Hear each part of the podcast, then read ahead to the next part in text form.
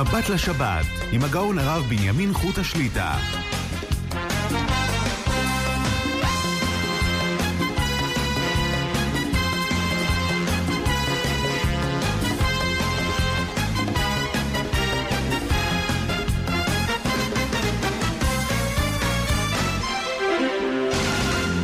שלום וברכה, ברוך השם, נפגשים לשעתיים, מבט לשבת, ערב שבת קודש, פרשת שמות, שבת מברכין, מכריזין על ראש חודש שבט, בעזרת השם יהיה ביום חמישי, ראש חודש שבט, שיהיו בשורות טובות, שיהיה חודש טוב ומבורך לכל עמו בית ישראל בכל מקום שהם. נודה בתחילה לצוות המסור, יורם יצחק וזנה וכן אליהו בן חמו, חפץ השם בידם יצלח להגדיל תורה ולאדירה.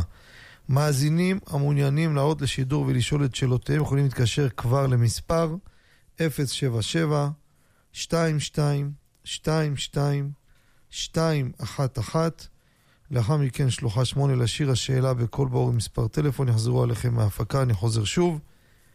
077 חמש פעמים שתיים, אחת אחת, לאחר מכן שלוחה שמונה. לפני שנתחיל את הפתיח ההלכתי, חשוב להדגיש מה שאתמול התפרסם על ידי גדולי הדור, וגם התקשרתי לראשון לציון, הגאון הגדול, רבי שלמה משה אמר שליטה, לפני שנאמר לציבור, זה קריאה שלו ושל גאון הגדול, ראש הישיבה, אמר רבי משה צדקה, אחר משה צדקה שליטה, ועוד, שבפרט בימים אלו, שזה גם ימי השובבים, וגם, ברוך השם, יש ניסי ניסים, אבל מידת הדין מתוחה. אנחנו נמצאים כל יום וכל שעה אחינו נמצאים גם ב, בלחימה, במצב של הרבה סייעתא דשמיא צריך. גם עשרות אלפי בני ישראל עקורים מבתיהם, יש הרבה חולים ופצועים, יש עדיין חטופים נעדרים, וצריך לעשות, לקרוע שערי שמיים, והורו גדולי הדור שהזכרתי. מי שיכול בימי השובבים לעשות תענית, כמובן, שני וחמישי השבוע הזה ראש חודש, ראש חודש יוצא, יום חמישי, אז יום רביעי ערב ראש חודש, ולקבל התענית יום לפני בתפילת מנחה, לפני השקיעה. מי שקשה לו תענית של אוכל, לפחות תענית דיבור, יעשה מה שיכול. ומי שקשה לו גם זה, הם הורו לעשות מאמץ לפחות בימי שני וחמישי לא לאכול בשר ולא לשתות יין. כך הורו, וכל אחד שעושה מאמץ כמובן שמתאים לו לפי הבריאות שלו והכוחות שלו, כל מעשה, בפרט בימים נשגבים אלו, זה דברים שמביאים ישועות וסייעתא דשמיא, וכל זה כמובן שנזכה לעבור את החבל הזה, חבלי משיח, כמה שאפשר בנחת וישועות, ונזכה לגיע, לשופרו של משיח בקרוב בעזרת השם, כל עם ישראל בכל מקום שהם. אנחנו התחלנו שבוע שעבר נושא חשוב בתפילה, נושא תפילה במניין, בית הכנסת. אדם שלא יכול ללכת לבית כנסת להתפלל. עכשיו ניגע בעוד כמה פרטים חשובים. יש לנו הלכה של ברוב עם הדרת מלך. אדם שיש לו כמה בתי כנסת, באחד יש יותר אנשים. אם אין סיבה מיוחדת, תכף נפרט כמה דוגמאות של סיבות להתפלל בה פחות אנשים, אדם צריך לשאוף להתפלל במקום הגדול. משום ברוב עם, הדרת מלך. עד כדי כך, יש תשובה של הרדב"ז, סימן תתק"י, ועוד שדנו בזה, למה בכלל עושים בכל מקום כמה בתי כנסת? יעשו אחד ונגמור את הסיפור ברוב עם. יש כנסת אחד, נגמר, גמרנו. יהיה גדול, אין מקום, יגדילו אותו. אז הם מביאים בגלל שיש מנהגים שונים, נוסחאות שונות, ניגונים שונים, לכן עושים כמה מניינים. אבל ברוב עם הדרת מלך. מביא מרן רבי עובדיה, אם יש לך מניין קטן, ויש בו יותר אנשים, ציבור הגון, בני תורה, ירא שמיים, התפילה יותר בצורה כובד ראש, מאשר במניין הגדול,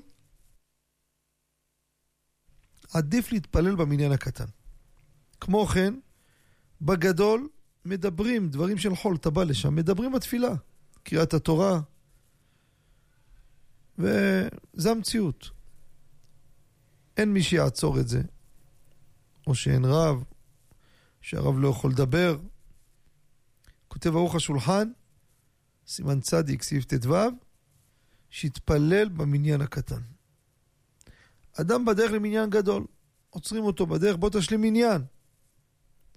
כותב מרן רבי עובדיה, יש להם מניין, אבל זה יהיה מניין מצומצם, תשלים להם מניין ואל תלך לגדול.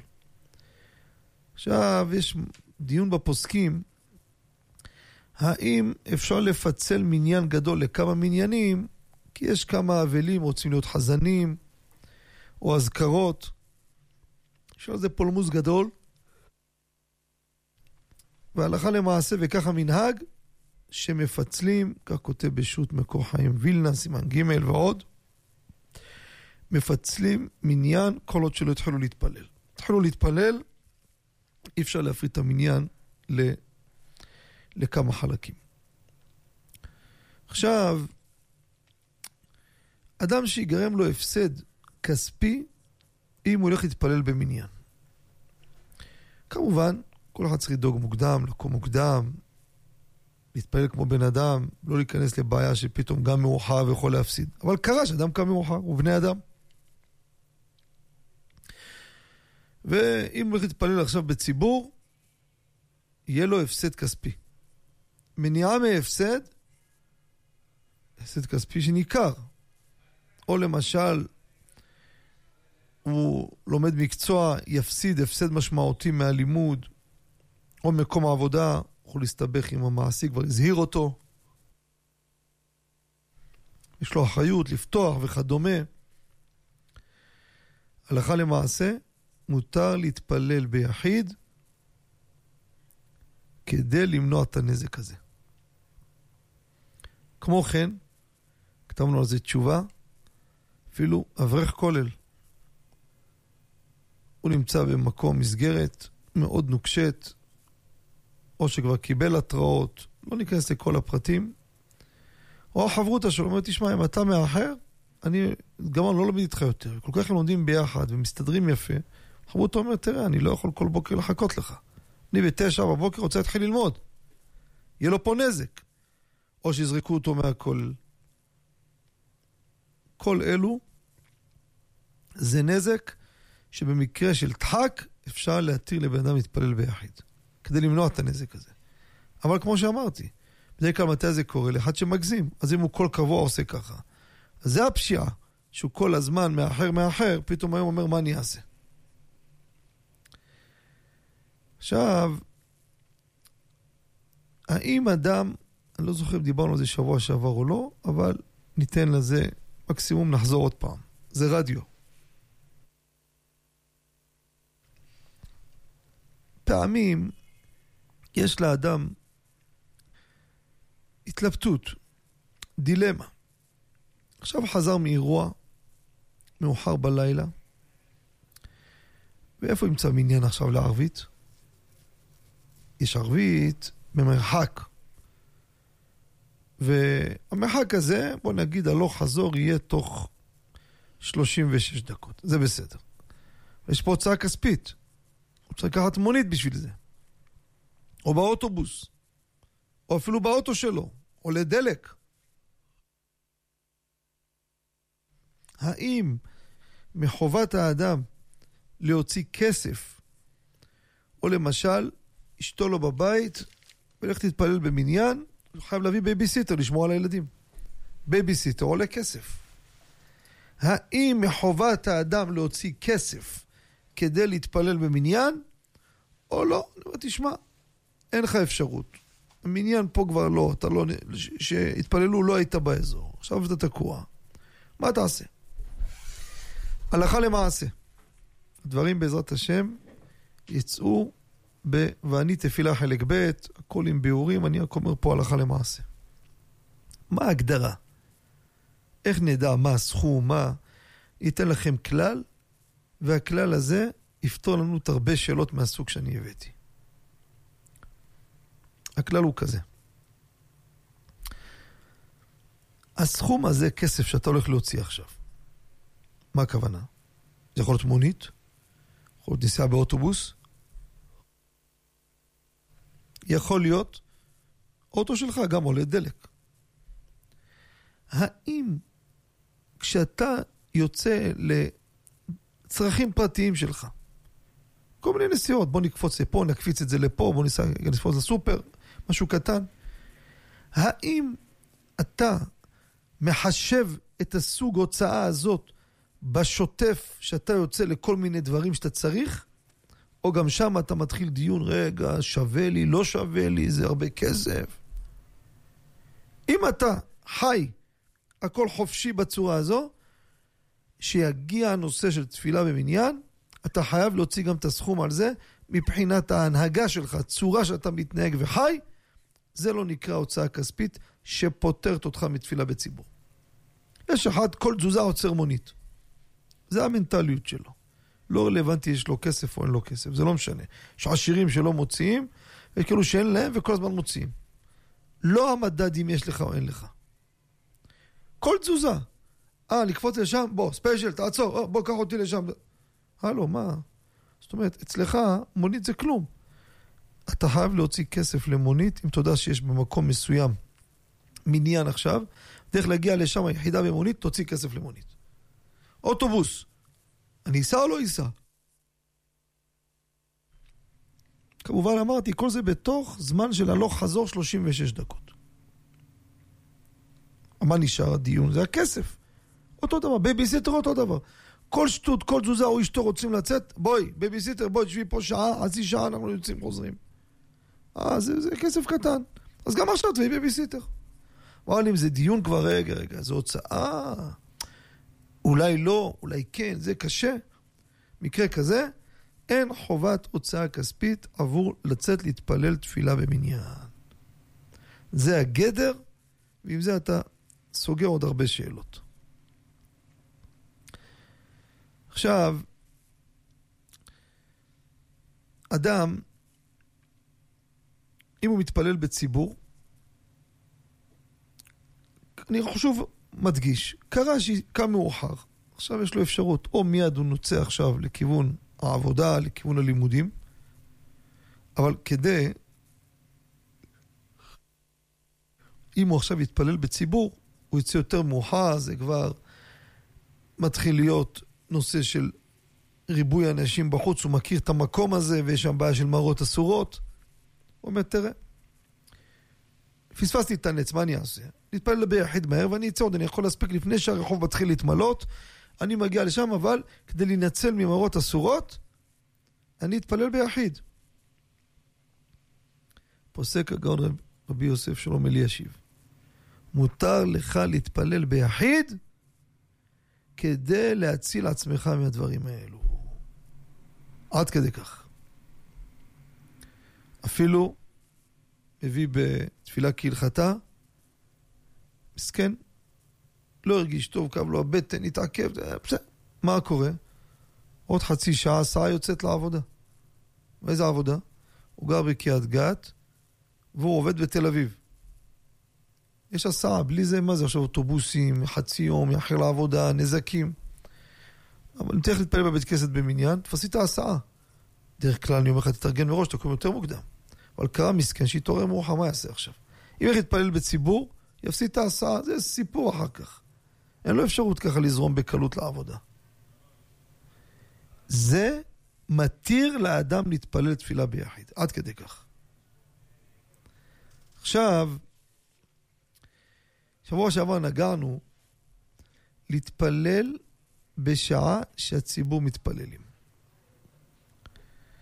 כותב מרן, סימן צדיק סעיף ט', גם כשאתה מתפלל ביחיד, שימו לב, זו נקודה חשובה.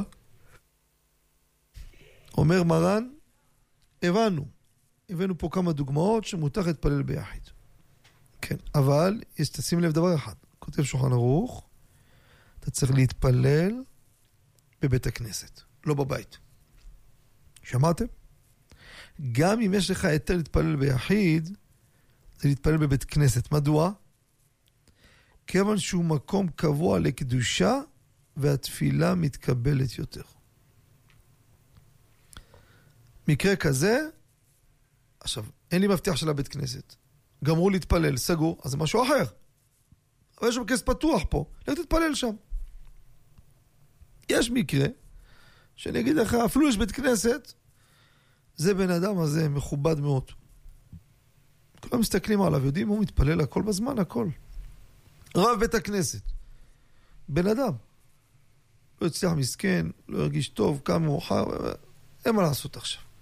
אם נלך לבית כנסת להתפלל, שם אנשים באים ללמוד שם. יגידו, מה זה רב מתפלל ביחיד? איזה רב זה? עכשיו, על פי ההלכה הוא עושה כמו שצריך, מסכן, נאנס. עליך עכשיו תתחיל... לא נעים.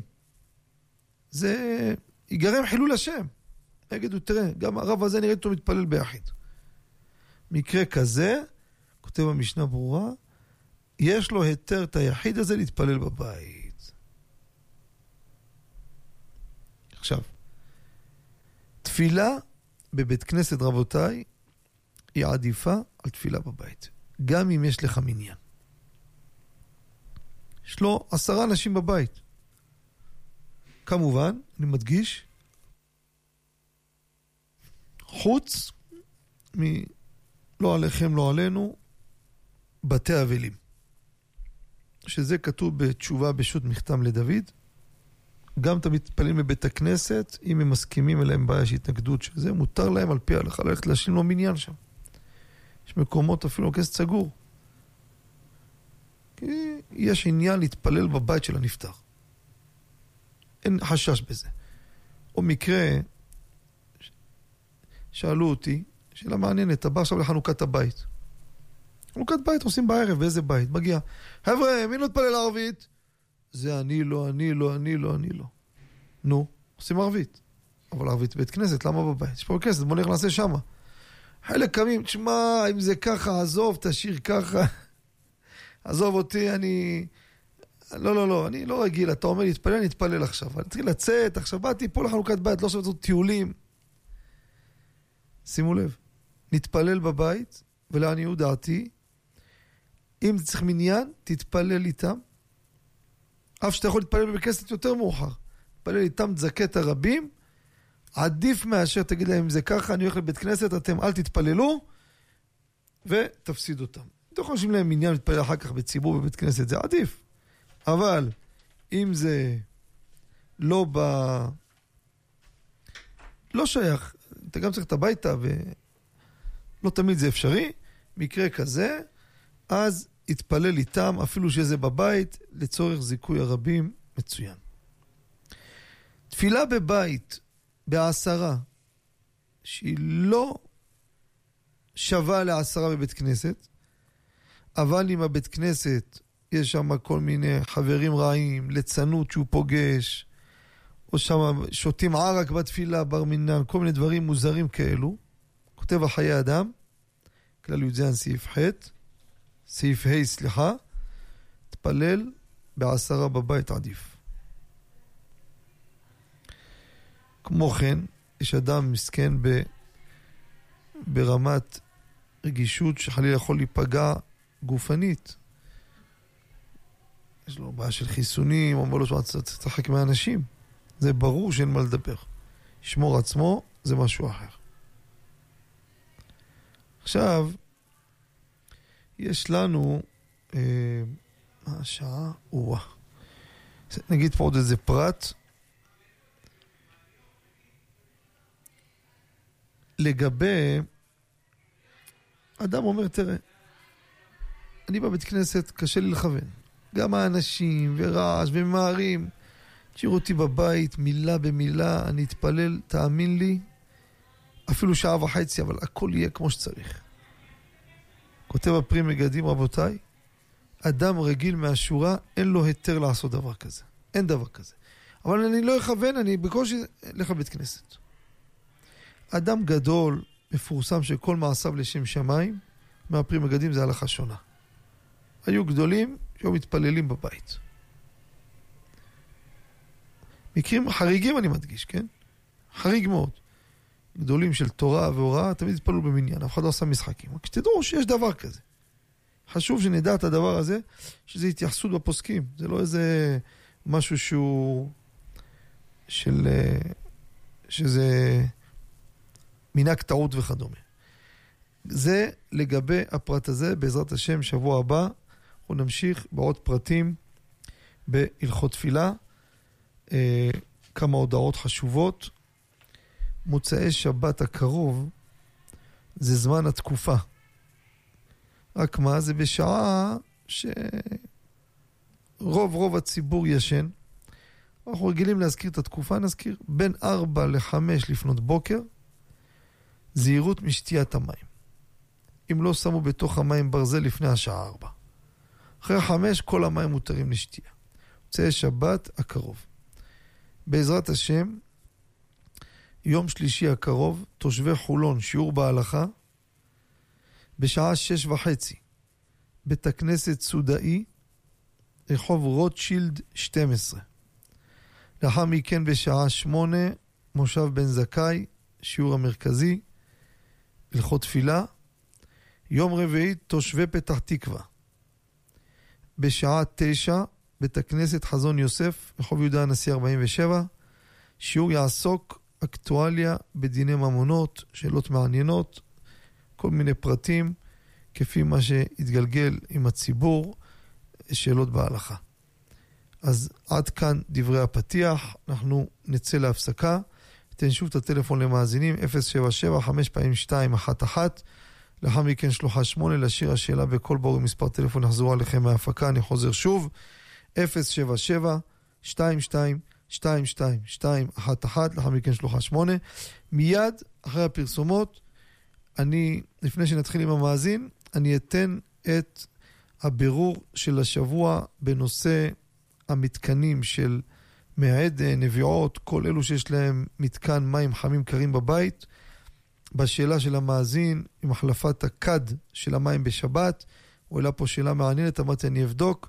ברוך השם, ישבתי השבוע אה, בטלפון עם מומחה ותיק, וקיבלנו תשובה, ברוך השם, שנדע בדיוק את המציאות, אם מותר או אסור, מיד לאחר הפרסומות. בבקשה.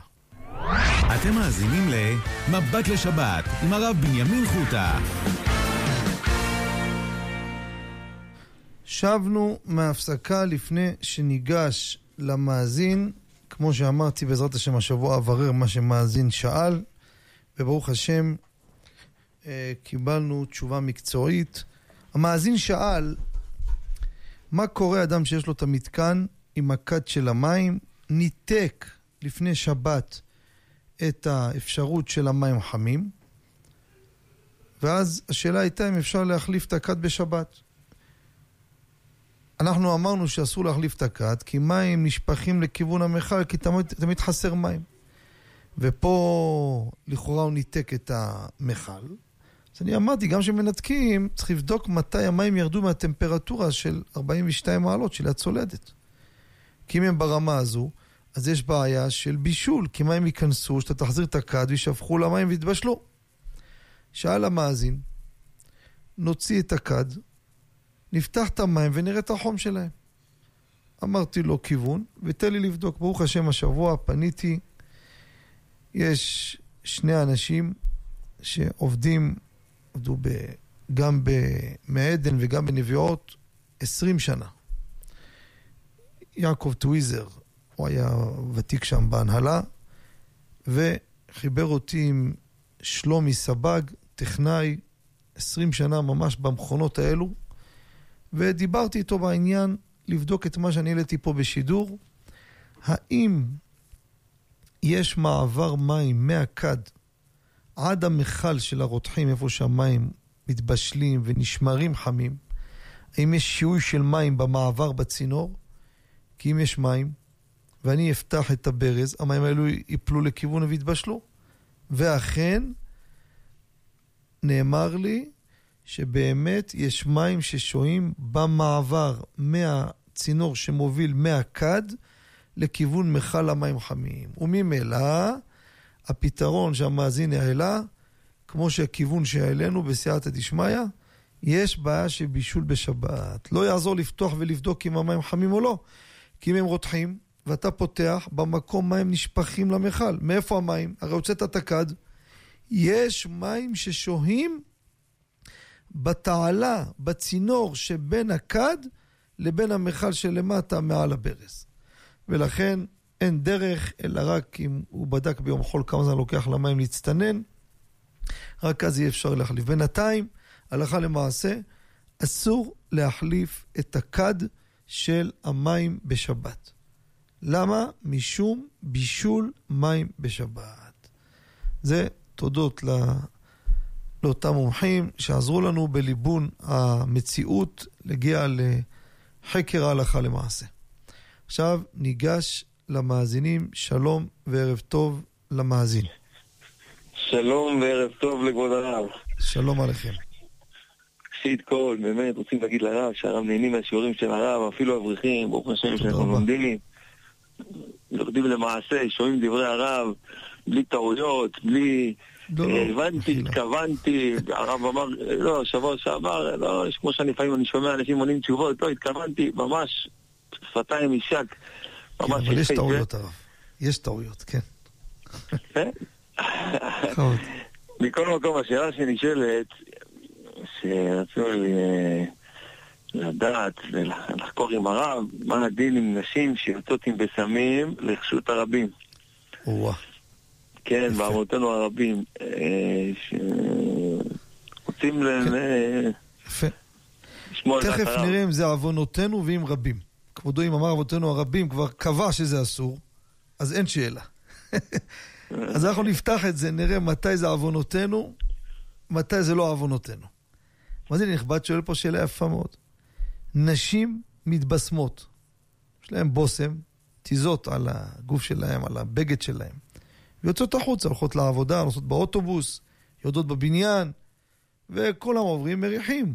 האם אישה עושה עבירה או לא? אז בואו נתחיל קודם כל, לפני ההלכה למעשה.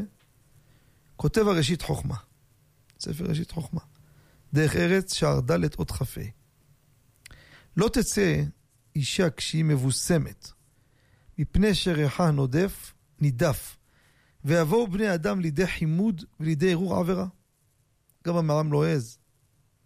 הרב קולי, דברים, פרק א', פסוק ב', עמוד נ"ח, כותב שלא תצא במיני בשמים הרבה. ככה הוא כותב. בא שו"ת אז נדברו, הרב זילבר, הפוסקים אני מביא לכם.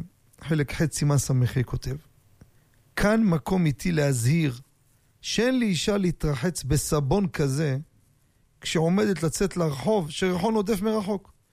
הוא אומר, זה לא רק בושם, יש כל מיני שמפואים, כל מיני מרככים, כל מיני קרי סבונים עם ריח חזק, זה נתפס חזק, והיא יוצאת, הולכת, וכל הריח של הסבון מתפזר.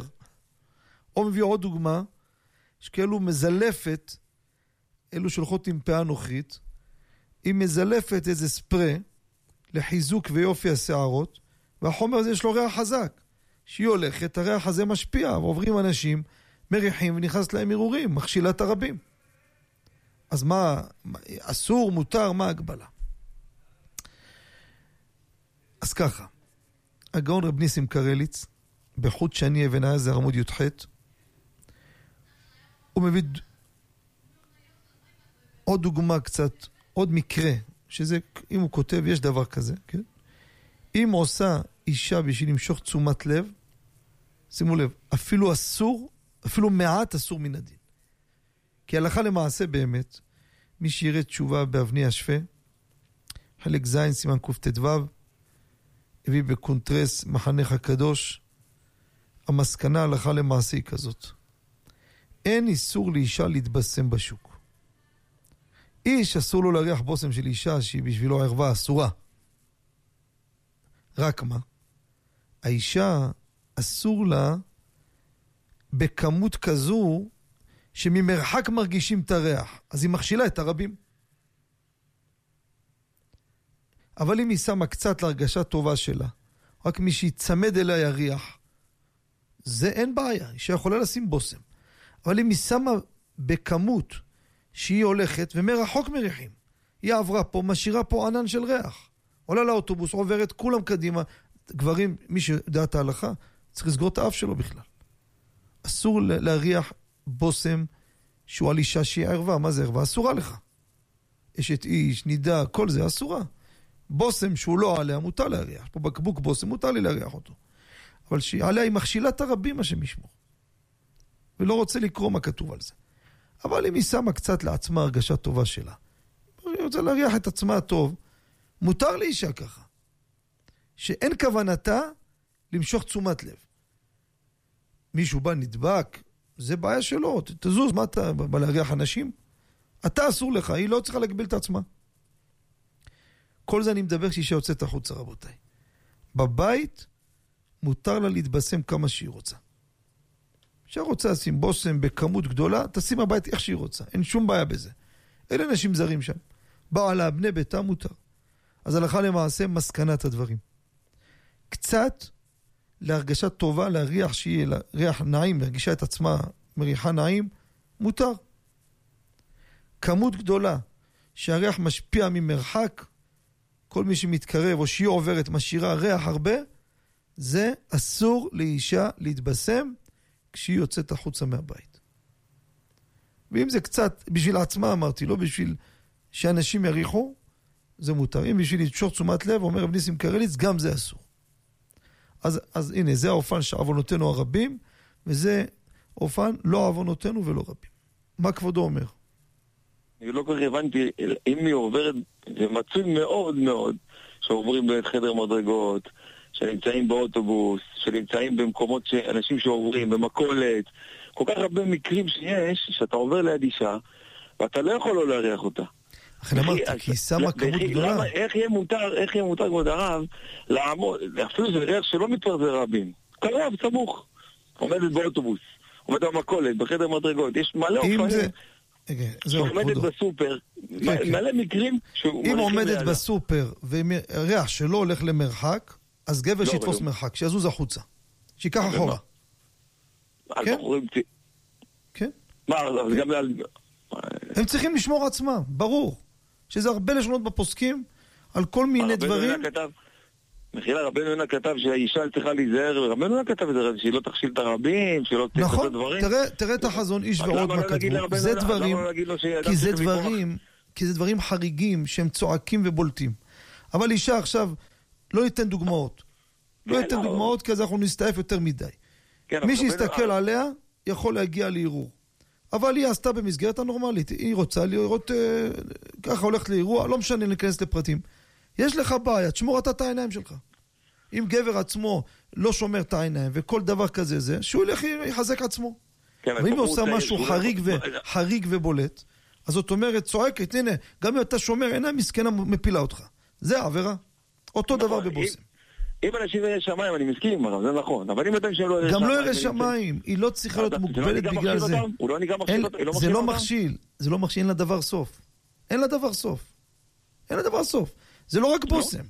לא בושם. היא תגיד לה, תפגשי בגדים בלויים. השריג החדש שקנית, שריג יפה, לא, יש אחד בחוץ, מסתכל, תראו, איך היא מתלבשת. אין לה דבר סוף. זה מה שאני אומר, טענות בפוסקים, לא ממני. עכשיו, יש דרגות מיוחדות, אני מדגיש, אנחנו מדברים פה הלכה. יש דרגות מיוחדות, אני לא מזלזל חלילה. יש נשים שהן בפרישות גבוהה, שכמו, אתה יודע, בתימן היו מקומות, אמר לי זקן תימני אחד עליו השלום, אישה לא הייתה יוצאת מהבית בשעות היום בכלל. שלא יראו אותה בכלל. בסדר? אני עוד פעם, זה דרגות, אני לא... אנחנו מדברים מה ההלכה. האישה הנורמלית, הממוצעת, שרוצה לדעת מה ההלכה, זה ההלכה. תגיד לי, ההוא מסתכל, ההוא מסתכל, אל תצאי, אל תתלבשי, אל תעשי שום דבר. אין לזה סוף. זה רבנו אלעד, זה רבנו אלעד שתצטרך להצטנע בבית, זה לא אחד מהאחרונים, כן? בסדר, כבודו, אנחנו נחזור ונחזור, בסדר. לא, לפי התגובה שלך, אתה רואה שכבר יש פה טעות. אמרת שאני לא טועה. לא, לא. אני צוחק, צוחק, צוחק. בסדר, ברוך השם, זכינו אני לשמוע יודע, דקה. של תורה, אין בית מדרש שלא חידוש, אני יודע שרבים כן. עכשיו, יש רבים אומרים, או, סוף סוף זה, יש אחד אומר, לא, מה פתאום, מה מביא פה דברים חדשים, נהיה רפורמי, שיגידו מה שרוצים. אני מביא פה לא, טיפו. פוסקים, לא, לא, אני מדבר ברצינות. אומר, מה הלכה? יש הלכה. שיש הגדרים ויש מדבקות וחוברות וספרים, אני מכיר אותם. מכיר הרבה קונטרסים והרבה ביקשו הסכמות, אמרתי שנלמד את הסוגיות טוב, אני אתן. יש שם הרבה החמרות ודברים קיצוניים שאני מעדיף לא לפתוח, שלא יהיה להחליש חלילה. אבל יש הרבה דברים שמוגזמים, והנזק לפעמים נגרם שיש אנשים לא עושים כלום והכל נופל. רק- רק- בוא רק נגיד את ההלכה, ותן לאישה להיות ממוצעת, מה משהו שצריך היא תעשה. משהו קטן. הרב? כן, כן. כן, משהו קטן, לא, כי יש רמב"ם מפורש שכתוב שאסור להריח אשת איש, זה איסור דו... לפי דעת נכון. הרב פוסקים יודעים בדעת הרמב"ם זה איסור דאורייתא, נכון, אגב. להריח, אני גם אמרתי, אל תבוא להריח. כן. קח טיפה אחורה, לא, אני נכון? אומר, רק אישה תעשות בחשבון נפש מעצמה, שאם מישהו בא ועבר והריח אותה, הוא עבר איסור דאורייתא לפי דעת אז הפוסקים בדעת שישמור את הרמב"ם. עצמו. אני לא חושב שאישה צריכה להיות בפחד. כבודו, כן, כן. אני, מאזינות ששומעות אותי, אל תחיו בפחד מהדבר הזה, חד משמעית. כן. אם את מתנהגת נורמלי, יש לך את הכבוד העצמי, והכל בגדר ההלכה, מה שיש כאלו משתבשים, אולי תתפללי עליהם ש- שיתחזקו, לא יותר מזה. אין לזה סוף, חביבי. אני אומר לך, אין לזה סוף. כן. אין. אישה לא תרד לזרוק זבל באשפה, כי יש איזה משוגע בבניין השני, כל הזמן מסתכל לא, עליה. ואני אומר לך, יש קיצונים בכל דבר. באמת, הכשלתי אותו, נשים מתקשרות אליי. זה גוזמה, זה מה זה גוזמה? אז אני אומר לך. גוזמה, אבל בסדר. נו, לא לצאת. מהבית זה מאוד קשה. לא כבודו, לא כבודו. אני אומר לך, אין לזה גבול. איפה הגבול? יש פוסקים קבעו גבול. נכון זה קיצוני? אתה צודק. יש גם קיצוני לצד השני. אז יש את ההלכה, והבאנו מה שהפוסקים אומרים, וזה הלכה למעשה. חזק אני יודע שיקלו יחלקו, אין לי בעיה, כדרכה של תורה. יישר כוח לכבודו. ברוך תהיה שבת שלום ומבורך. אנחנו נצא שוב להפסקה, מיד לאחריה נשוב למאזינים המחכימים, בבקשה. אתם מאזינים ל"מבט לשבת" עם הרב בנימין חוטה. שבנו מההפסקה, ניגש למאזין הבא. שלום וערב טוב. שלום כבוד הרב. שלום עליכם. רציתי להגיד אה, לרב תודה על התוכנית, אנחנו יישר מחכימים גם בהלכה, גם רבה. בתורה. גם רציתי להגיד לרב שהתוכנית גם עוזרת לשלום בית. אני אז- אסביר או. בקצרה למה. יום חמישי בערב, אתה יודע, בן אדם עסוק בכל הדברים, עניינים, בערב קצת אה, עייפים, אבל צריך לעזור לאישה בהכנות לשבת. אז אני קצת עייף, אבל אני שומע, אני שם את התוכנית של הרב, אני שומע, ואז זה נותן לי כוח, אני מקשיב שרוולים ועוזר לאישה, אז אה, גם לשלום בית זה עוזר התוכנית. אביאדי, בכבוד. אה, רציתי לשאול את הרב אה, שתי שאלות. בתפילת מנחה, בחזרה של השליח ציבור, השליח ציבור חתם בברכה שובר אויבים ומכניע אבדים בטעות. במקום לחתום שומע תפילה. חתם את הברכה הלא נכונה. ובגלל שעבר זמן של תוך כדי דיבור, עד שהציבור העירו לו, אמרו לו תתקן, אבל עד שהוא תיקן והעירו לו, עבר זמן של תוך כדי דיבור, אמרתי לו שהוא צריך לחזור לתחילת הברכה. זאת אומרת, הוא צריך לחזור לשמה קולנו. למה? כי אני חושב שבשלוש שנים האחרונות בערך היה לי איזה שישה, שבעה מקרים כאלה, וגם בגלל שאני קצת אה, נותן דברי תורה בעבודה לפני תפילת מנחה, אז הרגשתי מחויבות לדבר הזה. שאלתי רב, הוא אמר לי ככה, אם בן אדם טועה בחזרה של השליח ציבור, אם זה, הוא תיקן תוך כדי דיבור, זה עולה לו, אם זה יותר מזמן של תוך כדי דיבור, הוא צריך לחזור לתחילת הברכה. השאלה הראשונה, האם זה נכון שהחזרתי אותו לתחילת הברכה? הלאה. והשאלה השנייה, מה קורה במקרה של ספק? אחרי חודש עוד פעם החזן טעה, ותיקנו אותו, אמרו לו תתקן, והוא תיקן, אבל אז היה לי ספק אם עבר זמן של תוך כדי דיבור או לא, אז הבנתי. שתקתי, אבל אמרתי, יוצא שהחזן תיקן את עצמו, אבל לא ברור אם הוא עשה את זה מיד או שעבר. זמן של תוך כדי דיבור, זה בספק האם. להחזיר אותו יפות. הברכה או לא. יפה, אני מזדרז כי הזמן פה דוחק, אתה יודע, סוף השעה הראשונה. מאזין הנכבד מעלה פה שתי שאלות, הא בהתליא זה בזה תלוי, וניתן הלכה למעשה. מרן בסימן קי"ט סעיף ג' כותב כך: אם דילג או טעה בברכה אחת מהאמצעיות, מה זה אמצעיות? לא השלוש ראשונות עדת הקדוש ולא האחרונות. אינו צריך לחזור אלא לראש הברכה שטעה או שדילג. ומשם ואילך יחזור על הסדר. כמו שאמרת, טעה בברכה שיבה שופטינו, בחתימה עשה טעות, או דילג או טעה, זה טעות. חוזר לשם, ממשיך כסדר. אם זה בשלוש ראשונות, חוזר לראש. אחרונות, חוזר לרצה. יפה. כל זה כותב הפרי מגדים. כל זה שחוזר לראש הברכה שטעה בה כשהתחיל את הברכה שאחריה. אבל אם לא התחיל את הברכה שאחריה, לא התחיל אותה, חוזר לאיפה שטעה. ואם זה סוף החתימה ותיקן מיד, כמו שאמרנו, תוך כדי דיבור, שלום עליך רבי, תיקן מצוין. עכשיו, שואל המאזין הנכבד, הוא מסופק אם עבר כדי דיבור או לא. האם התיקון הזה תפס או לא תפס. מצינו בפוסקים את השאלה הזאת לגבי טעות של האל הקדוש. אדם אמר ברוך אתה השם בעשרת ימי תשובה. האל הקדוש, צריך לתקן, לתקן מיד, המלך הקדוש. הוא מסופק אם עבר כדי דיבור או לא. אם עבר, זה הפסק, התיקון לא יעזור לך כבר. צריך לחזור למעלה. מביא באישי ישראל, בעמוד תקנ"ד, מביא את האש של אברהם מבוצ'אץ'. איפה הוא נמצא? בסימן תקפ"ב, שם זה דינים של תפילה של עשרת ימי תשובה. כותב שיחזור רק למלך הקדוש. אפילו עבר כדי דיבור. אבל מביא, וזה חשוב הלכה למעשה, שדה חמד, חלק ט', מערכת ראש השנה, סימן ג' או ט"ז. גם דעתו של הגאון הגדול רב חיים קניאבסקי. מקרה כזה שם בעשרת ימי תשובה, עבר כדי דיבור, חוזר לראש התפילה. אצלנו, הטעות שהוא חוזר לברכה. מקרה כזה שעבר, מסופק, סליחה, לא שעבר, מסופק עם עבר כדי דיבור, הוא לא זוכר, רגע, עשיתי הפסקה, מה קורה? האם תוקן תוקף דיבור או לא? לא יודע מתי זה, האם תיקנתי מיד, אנשים התחילו לצעוק, לא זוכרים זה, מיד עשיתי את זה או לא. מקרה כזה, יחזור לראש הברכה. זה הלכה למעשה, מקרה של ספק, אם זה ברכה שחוזר, סיים אותה, חוזר לראש הברכה, חוזר. אם זה טעות באמצע הברכה, כמו שאמרנו, אז הוא חוזר למקום שטעה, לפי מה שאמרנו. יישר כוח ושבת שלום וברכה. אנחנו מתקרבים, מתקרבים אני אומר. אנחנו כבר מסיימים את השעה הראשונה. אתן שוב את הטלפון למאזינים, 077 5 פעמים 2 1 1 לאחר מכן שלוחה 8 לשיר השאלה בקול ברור במספר טלפון, יחזרו עליכם מההפקה, אני חוזר שוב, 077 22 22 211 לאחר מכן שלוחה 8 מה שהבאתי לכם המקורות בתשובה של המאזין, בעזרת השם בספר שיצא בקרוב, ואני תפילה חלק ב', כתבתי על הנושא הזה, יש בזה עוד פוסקים שהבאנו, אבל פה הבאתי בתמצית העניין, מיד נשוב למאזינים, בבקשה.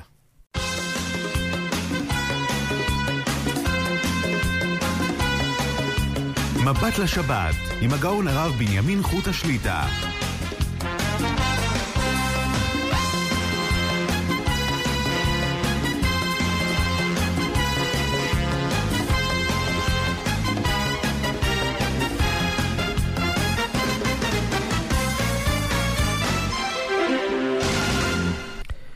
שבנו לשעה שנייה מבט לשבת, ערב שבת קודש, פרשת שמות שבת מברכין.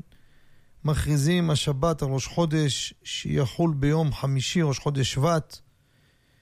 שיהיה חודש טוב ומבורך לכל עמו בית ישראל בכל מקום שהם, שנשמע ונתבשר בשורות טובות, אמן. נודה בתחילה שוב לצוות המסור יורם יצחק וזנה וכן אליהו בן חמו. חפץ השם בידם יצלח. מאזינים המעוניינים לעלות לשידור ולשאול את שאלותיהם יכולים להתקשר כבר למספר 077 22 22 211 לאחר מכן שלוחה 8 לשיר השאלה בקול ברור מספר טלפון יחזרו עליכם מההפקה. לפני שניגש למאזינים יש לנו את הפינה הקבועה של פרסום ספרים חדשים, מחברי הספרים, פרסום שהרדיו נותן בחינם למחברי ספרים. מה שצריך לעשות, לשלוח שני עותקים אליי בכתובת רחוב קדושת לוי 40 על 14 ביתר עילית עבור בנימין חוטה. אני עובר בתקציר מלמעלה לספר, נותן במילה על מה הספר עוסק, שם המחבר, שם עירו, מספר טלפון להשגת הספר. והשבוע יש לנו כמה ספרים חשובים ומעניינים. יצא ספר פירוש על תומר דבורה, פירוש נזר שמואל. חיבר אותו מזכה הרבים, הרב הגאון שמואל זר שליטה, רב קהילה בפתח תקווה, בונו של מזכה הרבים, הרב הגאון רבי רפאל זר שליטה. מי שרוצה, רוצה, אז הספר עבודה יפה, מפואר, מנוקד, פירוש, דברים נפלאים על התומר דבורה. אפשר להשיג בטלפון של המוסדות 03 909 1313. אני חוזר שוב, 03 909 1313. יש שו"ת שאלות ותשובות, שאלת חכם על הלכות אבלות, שו"ת מקיף, עיוני, חיבר אותו הרב הגאון, נתנאל חכם, שליטה מהעיר אשדוד. תשובות בנושא אבלות, אפשר להשיג בטלפון 050 415 סליחה 0292, אני חוזר שוב, 050 415 0292 עוד ספר שנקרא מתיקות. זה ספר יצירה מיוחדת על הלכות לשון הרע ספר יפה, מפואר, חיבר בדרך שאלה ותשובה, של סיפור. מביא לך שאלה, סיפור, פלוני היה פה, עשה פה, נו, מה ההלכה? עם מפתחות, חיבר אותו הרב הגאון, ישראל שמש, שליטה מהעיר אשדוד. מי שרוצה לרכוש בטלפון 052 76 70 648. אני חוזר שוב, 052 76 70 648. עד כאן זה הפרסום של מחברי הספרים. כעת ניגש למאזינים המחכימים. שלום וערב טוב למאזין. שלום הרב. שלום עליכם.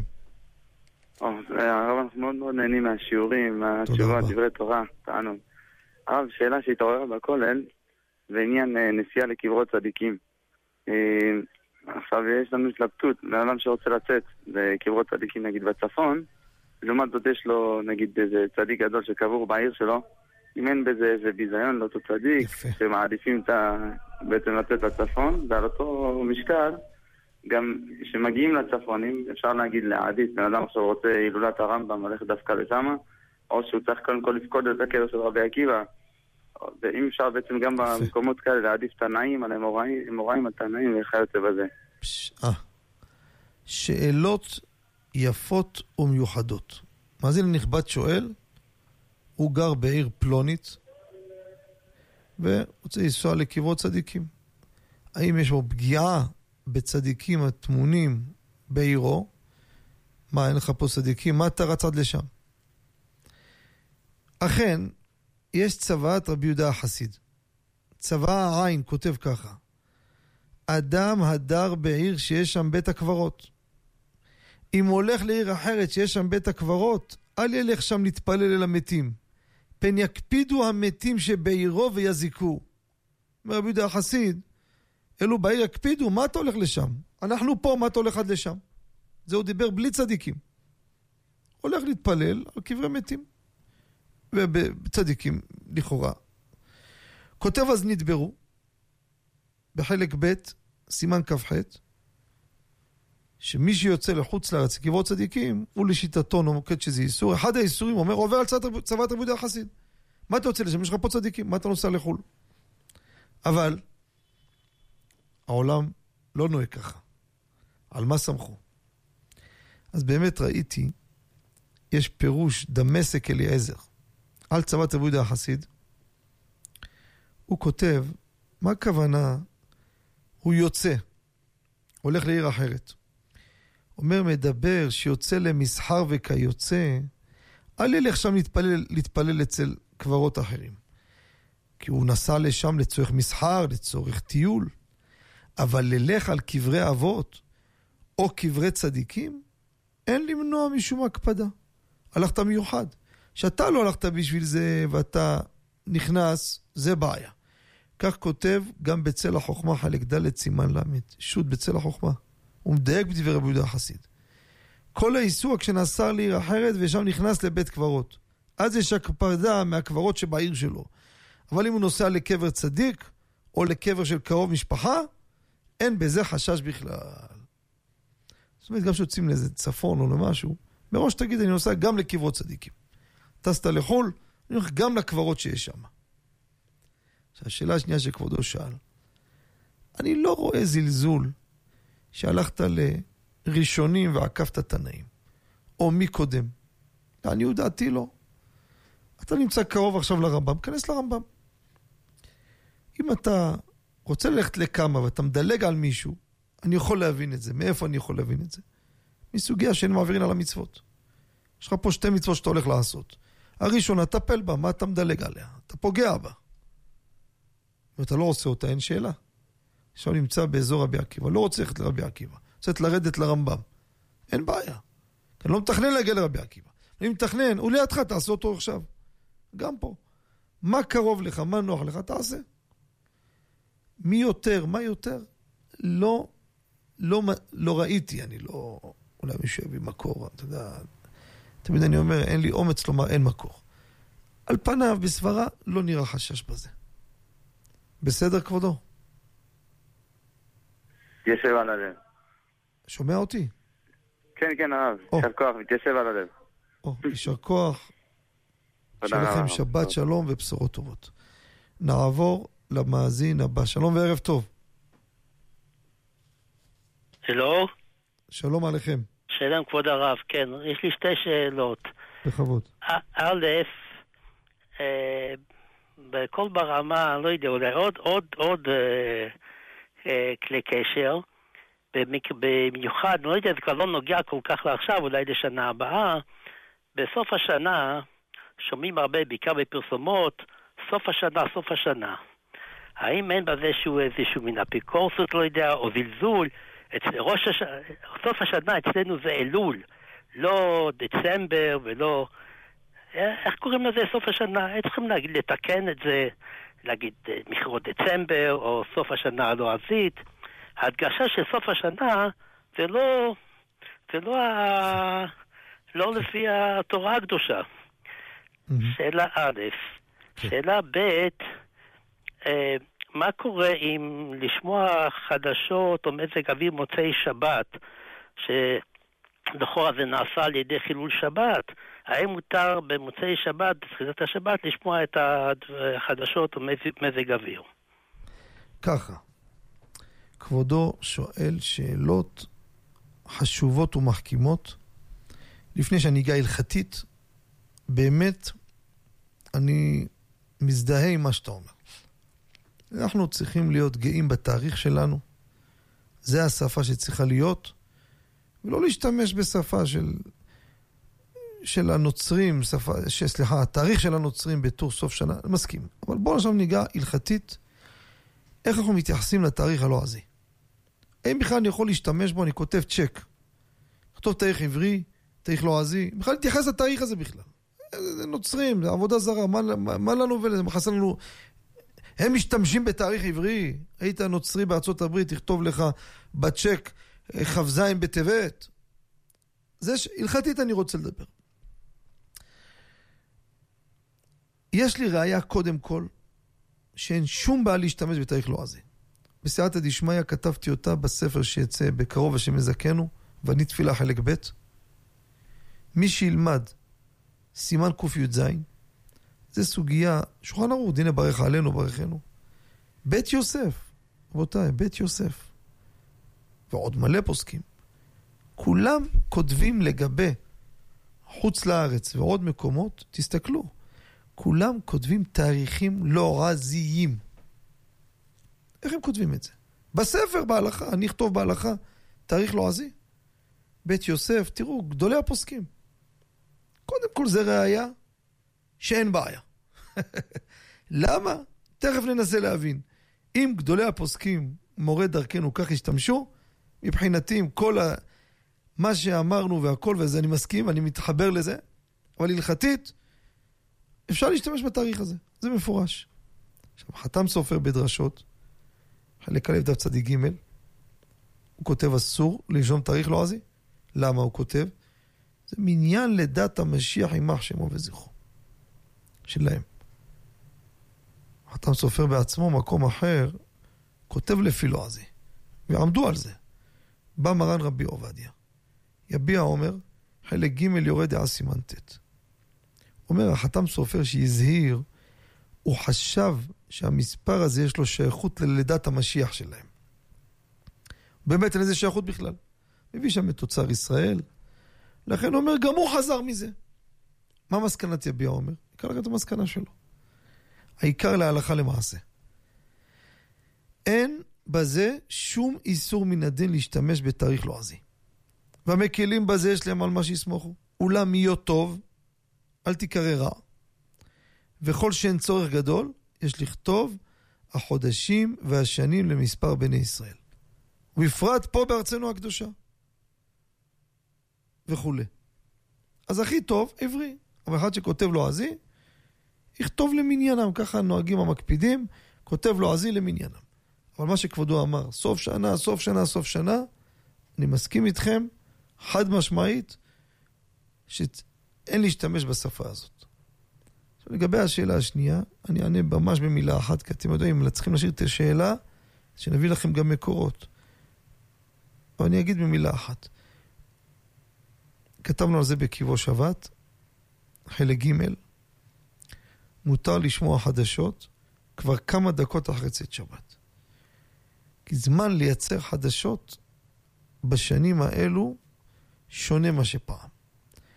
לסקר אירוע, פעם זה לקח שעתיים חילול שבת. שולחים כתב, תיסע, תחזור, צלם. היום אנשי התקשורת התברכו שיש להם כמה מיליוני צלמים מתנדבים בחינם שמצלמים עבורם כל דבר. לא צריך לשלוח כתבים לשטח לצלם.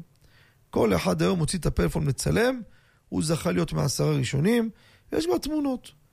רק מה נשאר? איך לנפח את הסיפור. לכן כמה זמן לוקח לייצר חדשות? כלום. אפילו ברדיו, שמכירים לכם חדשות, שלחו כתב נראה לכם, שבת יהיה בעזה, נכנסים לאינטרנט, יש להם אתרי חדשות, מה זה אומר, מה זה אומר, את הסגנון שלהם, ומקריאים חדשות. כמה זמן לוקח לראות את זה? כמה דקות? זה בכדי שיעשו. כדי שיעשו, לכן, צאת שבת, כמה דקות כבר מותר לשמוע חדשות. אם זה להבדיל, יש כאלו אנשים, אני מדבר פה ברדיו לכלל הציבור. נכון, יראה השם, תלמידי חכמים ודאי לא, יש אנשים אפילו בעלי בתים חשובים גם לא, אבל יש אנשים כאלו. שהם רוצים לראות משחק כדורגל. משחק כזה צולם בשבת. פה זה כבר לא הוקוס פוקוס בכמה דקות. זה דבר של כמה שעות לעשות אותו. פה ימתינו כמה שעות. בכדי שיעשו. משחק לקח כמה שעה וחצי, שעתיים, לא יודע כמה זמן. והשחקנים באים באוטו ומכינים וכל המשחק הזה. זה לקחת פרק זמן, ואז יהיה מותר ליהנות מהתוצאה הזאת. שאר הדברים באריכות, מה שהכתב סופר כותב, מה שנעשה עבור מיוחד, אחרים שנעשה עולמית, נכון, זה דעתו. הבאנו בספר עוד מכמה וכמה פוסקים, לא נקטו כמותו. ולכן גם בזה הפוסקים התירו לשמוע, לצפות, כל מיני סרטונים שאנשים בפלאפונים קיבלו, שצולמו בשבת. כל זה בכדי שיעשו, יהיה מותר ליהנות. שיהיה לכם שבת שלום ובשורות טובות. אנחנו אה, נעבור למאזין הבא. שלום וערב טוב. שלום וברכה, כבוד הרב. שלום עליכם. אמ, רציתי לשאול, אמ, הייתי שבוע שעבר בחנות ויש, שם יש אה, כמו דברים כאלה של, קוד, של קודנים כאלה שסורק את הקודים של כל מוצר. קניתי נס קפה, אה, עשיתי קנייה, מגיע אליי מישהו עם נס קפה, אמר לי, זה, זה עולה 20 שקל, תעשה לי, אני אשלם לך מזומן. וכאילו אני קודד, ובסוף אני משלם כאילו עם האשראי שלי. הסכמתי, סרקתי את זה, אמרתי לו, כתוב שזה 30 שקל. אז הוא לי 30 שקל והלך. בסוף הקנייה אני רואה שזה ירד 10 שקל בגלל שקניתי מעל 100, זה ירד 10 שקל. כן. זה נהיה 20 שקל במקום 30. שאלה מה אני עושה עכשיו. יפה. שאלה חשובה יש פה, שיש בה שאלה גם בממונות וגם בדין השבת אבדה. שמעתם את המאזין הנכבד, אני רגיל לחזור על השאלה. היה בסופר, ניגש מישהו, תעשה טובה, אני צריך רק נס קפה. אני אתן לך מזומן, תעביר לי את זה עכשיו, פה תורות בלאגן, תעביר את זה אתה, ובחשבון שלך תשלם, קח מזומן. מעביר לו, כתוב 30, קח 30, הלך. יצא, זהו. מגיע הסיכום, הקבלה יוצא סיכום, יש הנחה עשרה שקלים. שאלה ראשונה, למי עשרה שקלים בכלל? וממילא, אם נגיד שזה שייך להוא, לך תמצא אותו עכשיו. מה עושים? אז אני מתלבט אם לחזור על הדברים שדיברנו לפני כמה שנים. כתבנו על זה תשובה באליבא דהלכתה, חלק שני, סימן ש"ד, דש. הרבה פעמים אדם שולח מישהו, לך תקנה לי, פתאום קיבל הטבה, קיבל הנחה, קיבל מבצע, למי זה? כמה אנשים מתקשרים. למי ה... אז, אז אני אתן לכם ממש בנגיעה, מי שיש לו את הספר, אליבא דהלכתה חלק שני, יראה את הכל שם עם הסבר. אני אתן בתמצית, ואז אני רוצה לחתור ישר לסיפור שלנו. שימו לב, אדם נתן כסף למישהו, תקנה לי דבר. יש מחיר ידוע באותו מקום. והוא קיבל מתנה, חולק אותה עם בעל הכסף. אם אין מחיר ידוע שם, אז כל המתנה לבעל הכסף. אם אמר לו בפירוש שנותן לשליח, זה לשליח. עכשיו, נתן כסף לחבר שלו שיקנה לו דבר וקיבל הנחה. שימו לב, לא קיבל מתנה, קיבל הנחה. כל ההנחה הולכת למשלח, לא לשליח. קניתי פה, באתי, קח 100 שקל, תקנה לי מה, חומוס זה, זה, לא משנה. הוריד לו, זה כסף לא, כי זה הנחה. עכשיו, ביקש מחברו שיקנה לו דבר. והוא ישלם לו אחר כך. הוא הציג בפחות, הוא קיבל הנחה. הוא לא יכול לגבות את המחיר הראשוני שאמר לו בהתחלה. אני, אני, אני יודע שמאזינים רוצים כל פרט שאני ארחיב, אבל אנחנו לא נוכל להרחיב על זה. הרחבנו בזה בעבר, תראו בספר. אני רוצה עכשיו לנגוע בנקודה שלנו. אדם שמבקש ממישהו להעביר לו בקנייה דבר, מה עשה הכל תעשה לי טובה, אני משלם, לא בא לי לסבך את העניינים. קח כמה כתוב, תיקח. היה כתוב על זה 20. הוא לא רגע, במחשב אומר 30, קח 30. עכשיו, הוא מגיע לקופה, אומר, תראה, הנחה בזכות הקנייה שלי. אני התכוונתי לקנות במחיר שבאמת אתה תשלם. אם אתה טוען שבזכותך הנחה, אז תגיד מראש, הנה, בוא נשב ונגיד, תראה, אני בזכותי, בזכות המאה שקל, בזכותי. כרגע לא דובר.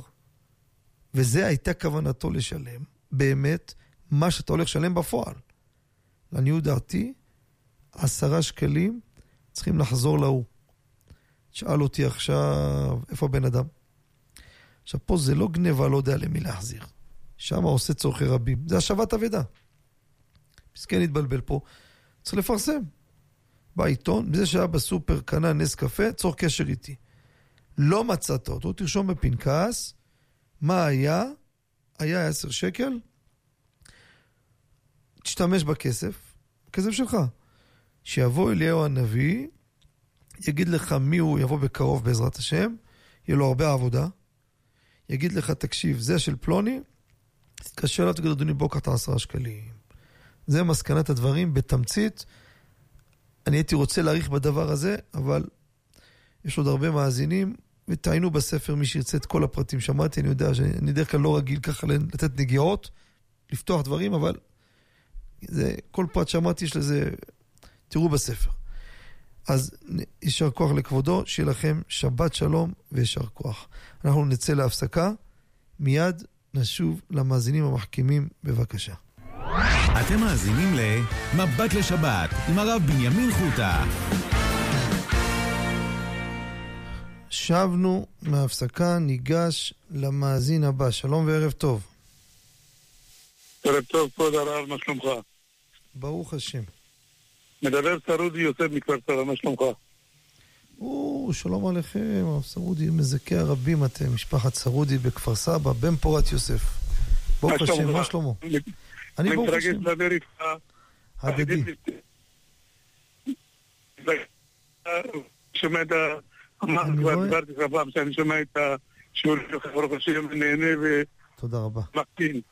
יש לי שתי שאלות קלות, שתשובה כן. שלהן גם קלות, כן. לזיכוי הרבים.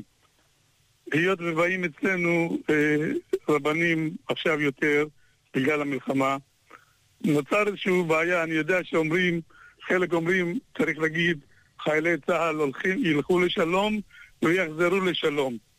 ויש כאלה שטוענים, צריך להגיד, ילכו לשלום ויחזרו בשלום.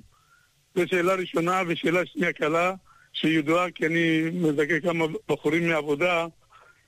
בבוקר, כשאנחנו קמים, אני יודע שאומרים מודה אני לפניך, נטילת ידיים, הולכים לשירותים, ויוצר האדם, יוצר... אה, של יצר. נו, קודם נטילת ידיים ואחר כך אה, שחר השירותים. מה הסדר בשתי דברים בשביל שמאזינים לך עכשיו ונמצא שנזדקו? ככה. השאלה שכבודו שואל, שאלה חשובה. אמ, הגמרא, מסכת ברכות דף ס"ד. הנפרד מחברו, לא יאמר לו לך בשלום, אלא לך לשלום. למה? חס ושלום, בשלום אומרים למת.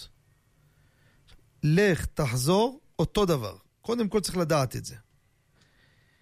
אומרים לשלום. שילכו לשלום ויחזרו לשלום.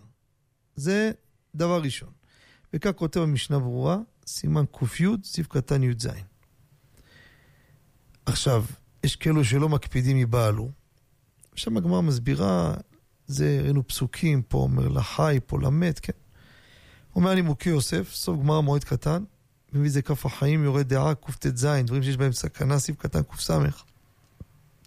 מי שאומר הפוך, אין לו ממה לחשוש. אבל מי שרוצה לדעת באמת, ככה צריך להגיד. עכשיו, מה, מה ההבדל בין בשלום לבין לשלום? העין יעקב על ברכות ס"ד אומר ככה.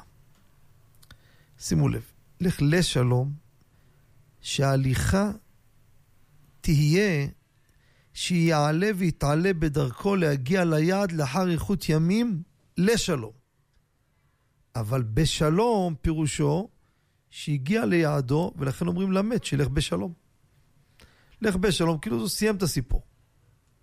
המהרש"א אומר לשלום שיצליח בכל דרכיו. לשלום, שיגיע ליעד שרוצה, וזה לשלום. אבל בשלום, שרק ההליכה תהיה בשלום. אבל היעד לא יגיע בשלום. זה הכוונה למת, חס ושלום שילך. זה שתי הפירושים, מה ההבדל? ספר ההלך בעמיתך. כל זה אני אומר לכם בעזרת השם בקרוב, בבעני תפילה חלק ב'. יש עוד כמה פרטים, אני מקצר.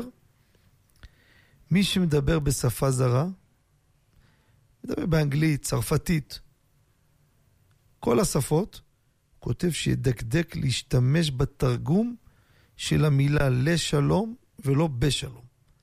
כל אחד בשפה שלו. אם הוא רואה שאין שום הבדל, אז אין הבדל. אבל אם הוא זה, לא יודע, ישאל, תגיד לי, באיטלקית, הוא מדבר איטלקית, הוא מדבר צרפתית.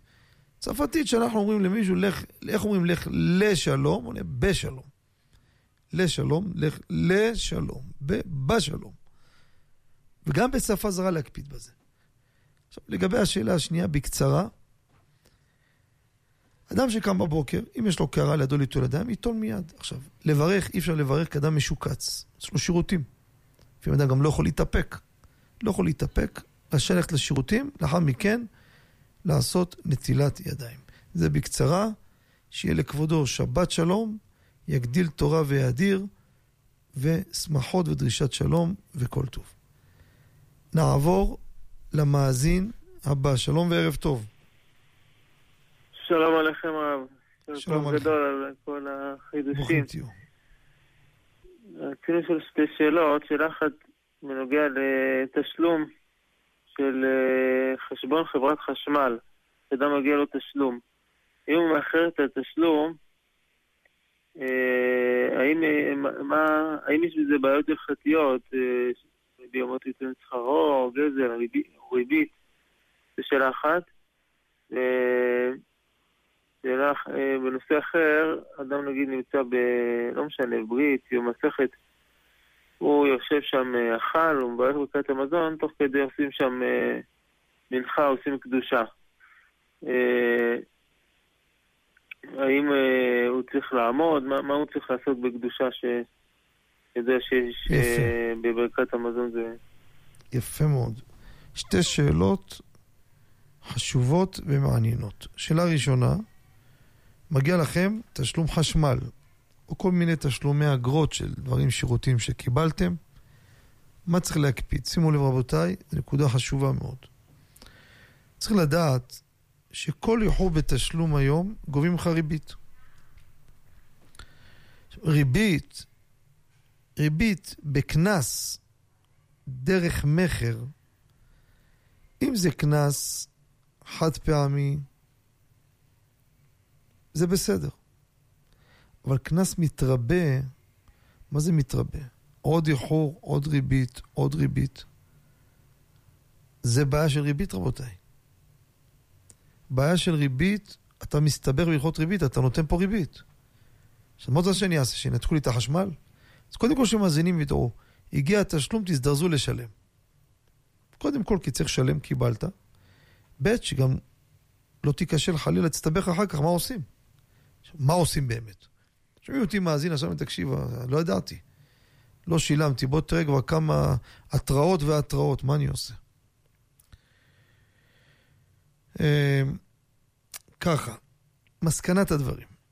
מסקנת הדברים, יש לגבי תשלום. טלפון, יש חידוש, הוא הסתפק אומנם. זה מנחם גולדברג, זה צדיק קדוש לברכה, בישר והטוב, חלק ג' עמוד ט"ז. ובטלפון לא מקבל כלום, אז זה שכירות. צריך עיון. חשמל וזה, ודאי זה לא שכירות, קיבלת פה... קיבלת פה דבר. אז הפתרון הוא כזה, שימו לב רבותיי. כך כותב בעל חוט שני, ניסים קרליץ, הליכות ריבית, עמוד קט. תשלם. איך אני אשלם? משלם פה ריבית של מתרבה, של כמה פיגורים, אתה מסבך אותי בהלכות ריבית, אמרת. שימו לב מה תעשה. תודיע להם במכתב או טלפונית. אני משלם לא בשביל ריבית, אלא לצורך שלא תנתקו לי את השירות לעתיד. זאת אומרת, אני תדעו לכם, ריבית לא נותן, אני לא מוכן לתת ריבית.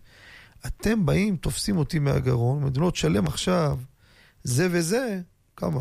שקל, שתי שקל, לא משנה, בריבית אפילו עשר אגורות זה ריבית. עשר אגורות, מאה שקל, חמש, לא משנה. אנחנו נתק לך את החשמל.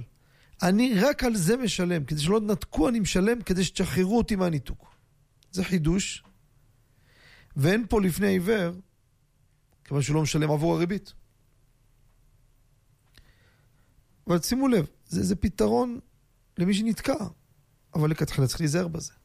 אבל זה הפתרון, נרים טלפון למוקד, שלום, אני מספר חוזה זה וזה. כן, מה המצב? הוא, אתה כבר חודשיים מתעכב, שלמנו לך כבר כמה התרנות, כן, כמה זה ריביות? שילמנו לך פעם אחת שתי שקל, עוד חמש, עוד זה, וואו, הריבית, זה מתרבה, זה ריבית. אז תקשיבו, קחי את האשראי, אני משלם את הכל. אבל תדעי, אני ריבית לא משלם. אז מה אתה מדבר? אני לא מוכן לשלם את הריבית. את אומרת לי, הפקידה אומרת שאם אתה לא תשלם, אנחנו נעשה לך ניתוק. אז אתם מאיימים עליי בניתוק. אז בגלל הניתוק אני משלם. לא בגלל הריבית. זה חידוש, אני יודע, זה חידוש, אבל זה הפתרון היחיד. או במכתב, או שיחה טלפונית למוקד שלהם. לגבי השאלה השנייה שכבודו שואל, מצוי מאוד, אדם באמצע ברכת מזון, שומע קדושה. כותב מרן בקפ"ג סעיף ח' לעניין לשאול בברכת המזון, מפני היראה ומפני הכבוד, בדיני תפילה, מתי מותר להגיד שלום, מתי מותר לענות. יש מי שאומר, אומר, מה דינה כתפילה? מה זה תפילה? כמו עמידה. כף החיים, שם בקפ"ג, סעיף קטן מ"ה, מביא הרב טייב בערך השולחן. חסד לאלפים, רב פאפו. נשמת כל חי הרב פלאג'י.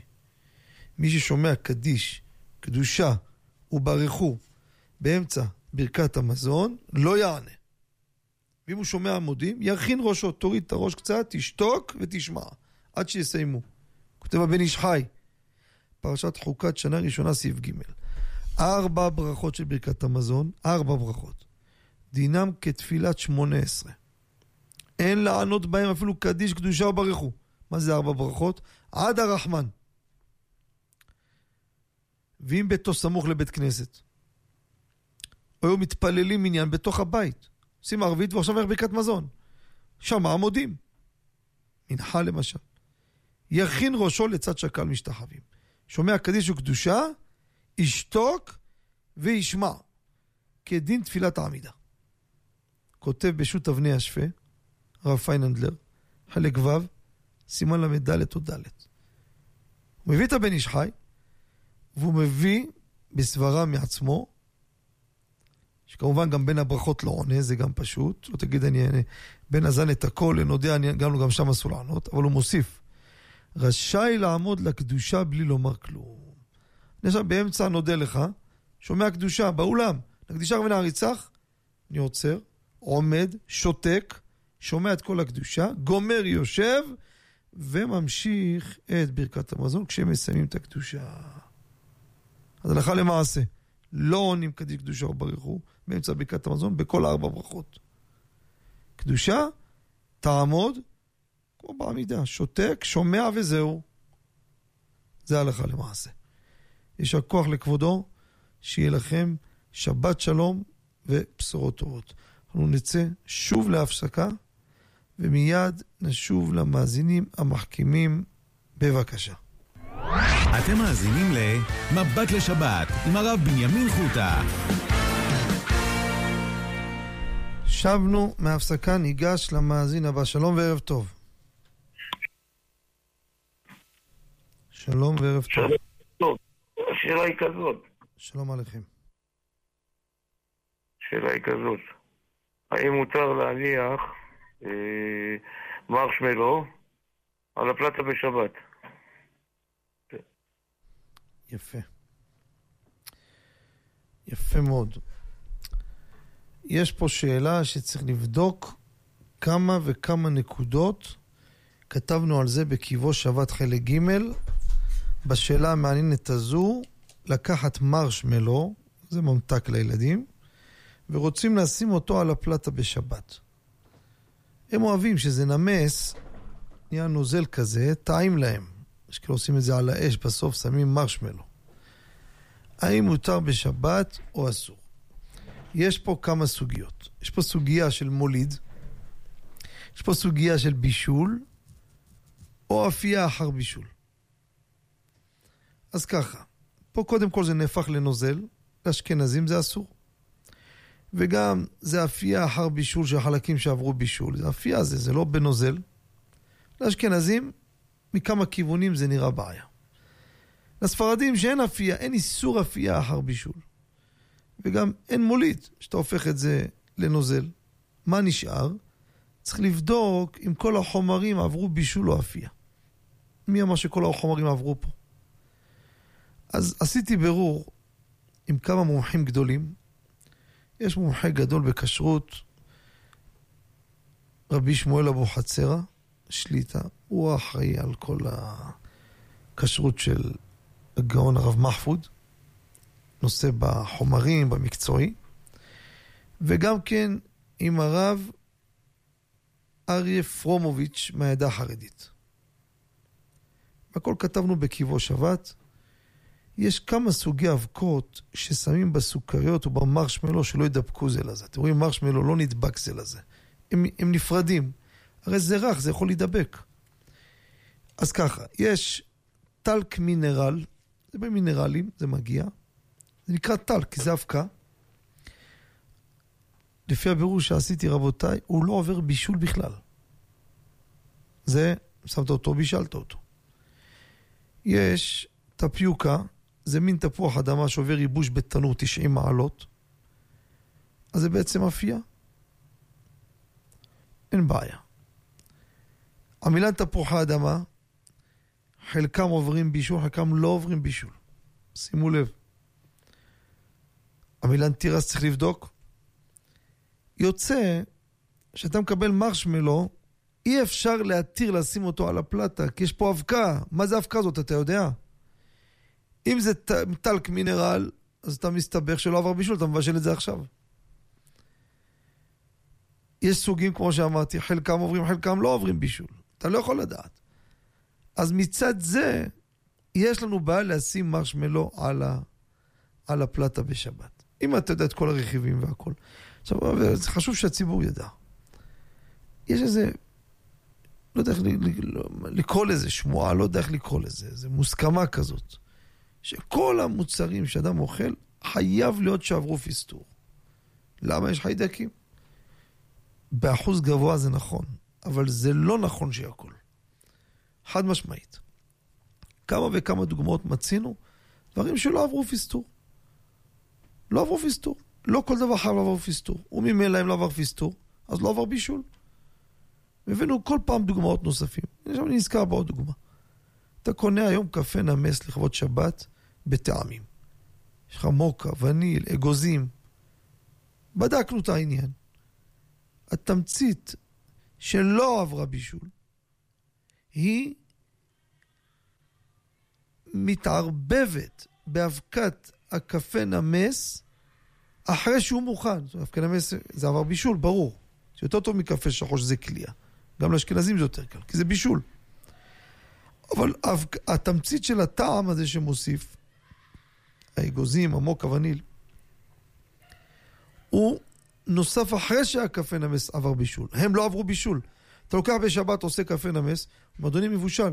נכון הוא מבושל. אבל יש בו תמצית, הווניל, כל אלו לא משנה הטעמים, הם לא מבושלים. דוגמה, גם פה אותו דבר. זה בקצרה, יישר כוח ושבת שלום ומבורך. נעבור למאזין הבא. שלום וערב טוב. הלו? שלום עליכם. ערב טוב, פנדורין הרב. רציתי בבקשה לשאול את הרב, ידוע שלפי המקובלים יש עניין לטבול בערב שבת, יש איזה הערה של שבת, או נשמה יתרה לפי הרב זוננפלד. יש עניין של שי תפילות לפי הרב זוננפלד.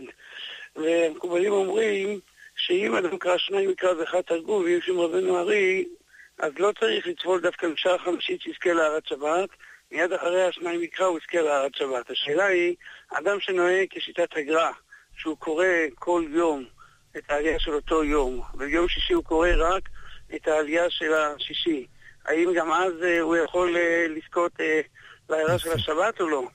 יפה. כבוד המאזין שואל פה שאלה יפה וחשובה. ידוע, דיברנו כמה פעמים, שהטבילה ביום שישי לכבוד שבת קודש, שחשובה מאוד רבותיי, נדבר לגברים, זה, יש לה זמן, שמאותו זמן יש את הארת השבת שלה. יש כאלו רצים למקווה מוקדם, עשרה ראשונים, עשר בבוקר, תשע, בלם פתח, רצים. למה? מה הם נקיים, אומר לך? ידידי וחביבי, כשאתה הולך למקווה ביום שישי מוקדם, שום דבר אין פה לגבי כבוד השבת, הארת השבת. כאילו הלכת ביום שלישי. למה? זה מתחילת שעה חמישית. יש אומרים חצות, שעה חמישית.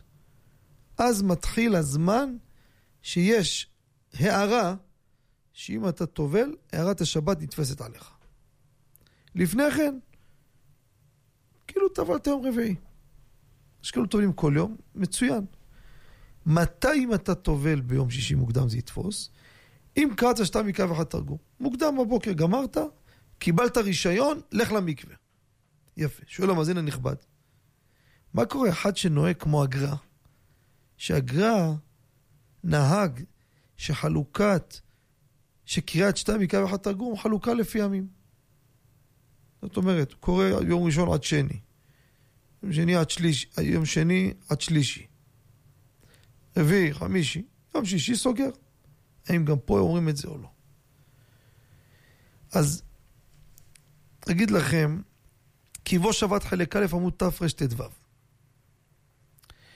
הבאנו בזה את הלשונות, שמשמעות של לשונות של נגיד ומצווה, שאר הכוונות בפשטות, כל מה שהבאנו, וגם מי שיראה בתשובה בעלי דיר את החלק ג' סימן נ"ט, בקצרה, לאחר שגומרים לקרוא את הפרשה. קריאת הפרשה, סיים לקרוא אותה, קיבל את ההערה הזאת. סיים ביום שישי, הוא הולך כמו הגר"א. נכון שלפי הסוד אומר כף החיים לעשות הכל ברצף. אבל הגר"א נקט לו ככה, חלק לפי ימים. יום שישי סיימת, אתה קיבלת רישיון ללכת לטבול. לכן הלכה למעשה. הנהגה למעשה, אין פה הלכה. יום שישי סיים את הקטע של המשלים, שביעי, סיים אותו, הוא קרא את כל הפרשה מתחילת שבוע. הסיום את היום שישי, הולך וטובל לכבוד שבת גם לפני שעה חמישית. יישר כוח על השאלה המחכימה, אבל רבותיי, מאזינים שידעו, חשוב מאוד הדבר הזה. ומה שכבודו נגע לגבי הטבילות, בסדר, לא נאריך כרגע, אבל תראו קיבו שבת חלק א', הרבה שיטות, כמה מעניין הטבילות. יש דעות לא יותר מטבילה אחת. טבילה אחת עשית, הקדושה שלה עליך. עשית עוד אחד, דחפת את הראשונה. פשוט פשט השאר הכוונות. הפרעתי מי שמקפיד לא להתרחץ ולנגב לאחר מכן, שהגוף שלו ייספג. לפחות בעבר אחד ראוי, בן איש חי אומר מביא. כן, הכל פנים למסקנת הדברים, כמו שאמרנו. שיהיה לכם שבת שלום ויישר כוח. אנחנו מתקרבים לסיומה של התוכנית. נודה לצוות המסור, יורם יצחק וזנה. וכן אליהו בן חמו, חפץ השם בידם יצלח. מאזינים יקרים, נודה לכם על השאלות המחכימות. מי שיש לו שאלות יפות, יש בהם עניין ברבים, זיכוי הרבים, גם מהלך השבוע יכול להשאיר במערכת, מההפקה, התקשרו אליכם בתוכנית, בטלפון 077 22 22 211, לאחר מכן שלוחה 8, לשיר השאלה בקול ברור עם מספר טלפון, ויעזרו לכם מההפקה. שיהיה לכולכם שבת שלום, חודש טוב ומבורך, שבט שנשמע בשורות טובות. יהי רצון שזכות השעתיים האלו יעמדו לזכות לחיילינו, שם ישמור אותם, שיחזרים אותם כולם בריאים ושלמים, לא תיפול שערה משערות ראשם. כל החיילים, יהודים ושאינם יהודים, שיחזיר את כולם לביתם, למשפחותיהם, בריאים ושמחים, בריאים בנפשם וגופם. וכל החולים והפצועים, בעולם יתמלא עליהם ברחמים. שלח להם רפואת הנפש, רפואת הגוף. וכל החטופים והנעדרים, אלו שחיים, יחזיר אותם במהרה בריאים בגוף ובנפש. ואלו שהלכו לעולמם על קידוש השם, יביא אותם במהרה לארץ ישראל, לקבורת ישראל. ונזכה לגאולת עולמים, ותקראו לכם שבת שלום וחודש טוב, נשתמע בשבוע הבא ונזכה בקרוב לשופרו של משיח. ברוכים תהיו, שבת שלום וכל טוב.